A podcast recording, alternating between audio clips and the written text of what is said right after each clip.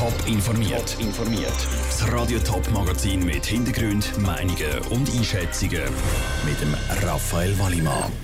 Wie es der Bundesanwalt Michael Lauber geschafft hat, vier weitere Jahre im Amt zu bleiben und welche Bilanz die Gewerkschaft VPOD ein Jahr nach der Umkleidezeitforderung zieht, das sind Themen im Top informiert.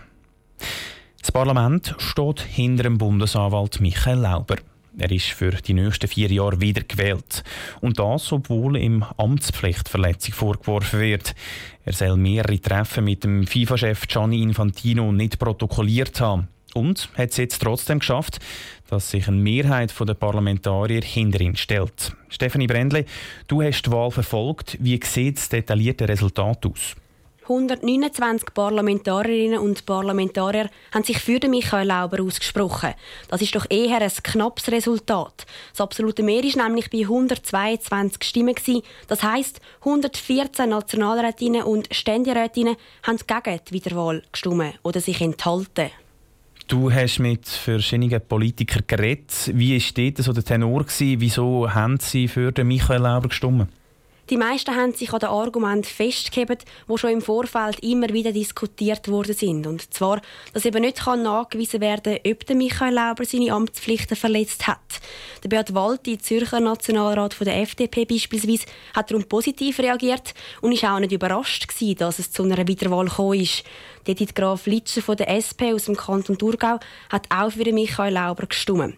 Trotzdem fordern die beiden Politiker und auch der Nicolo Paganini, St. Gallen Nationalrat von der CVP aber, dass der Fall jetzt sorgfältig aufgearbeitet wird.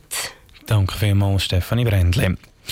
Gegen Michael Lauber läuft aktuell noch ein Disziplinarverfahren wegen der Treffen mit dem FIFA-Chef Gianni Infantino.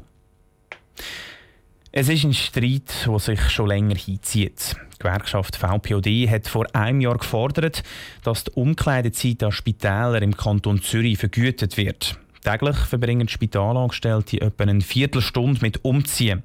Heute hat die Gewerkschaft an einer Medienkonferenz Bilanz gezogen. Der Vinicio Melchioretto war dabei. Gewesen.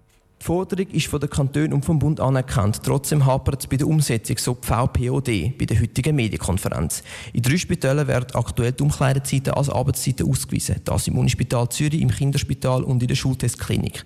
Der Regionalsekretär von Zürich vom VPOD, der Roland Brunner, ist nach einem Jahr noch nicht zufrieden. Er weiß, warum dass die Umkleidezeiten so wichtig sind. Ja, 15 Minuten am Tag tönt noch nicht viel, aber nur schon das allein macht im Jahr zwei Wochen aus. Und wenn ich Ihnen zwei Wochen Ferien streichen würde, dann hätten Sie sehr wahrscheinlich auch keine Freude daran. Der VPOD hat wegen der Umkleidezeiten auch drei Spitäler verklagt. Die Verfahren sind am Laufen. Top informiert, auch als Podcast. Mehr Informationen gibt es auf toponline.ch.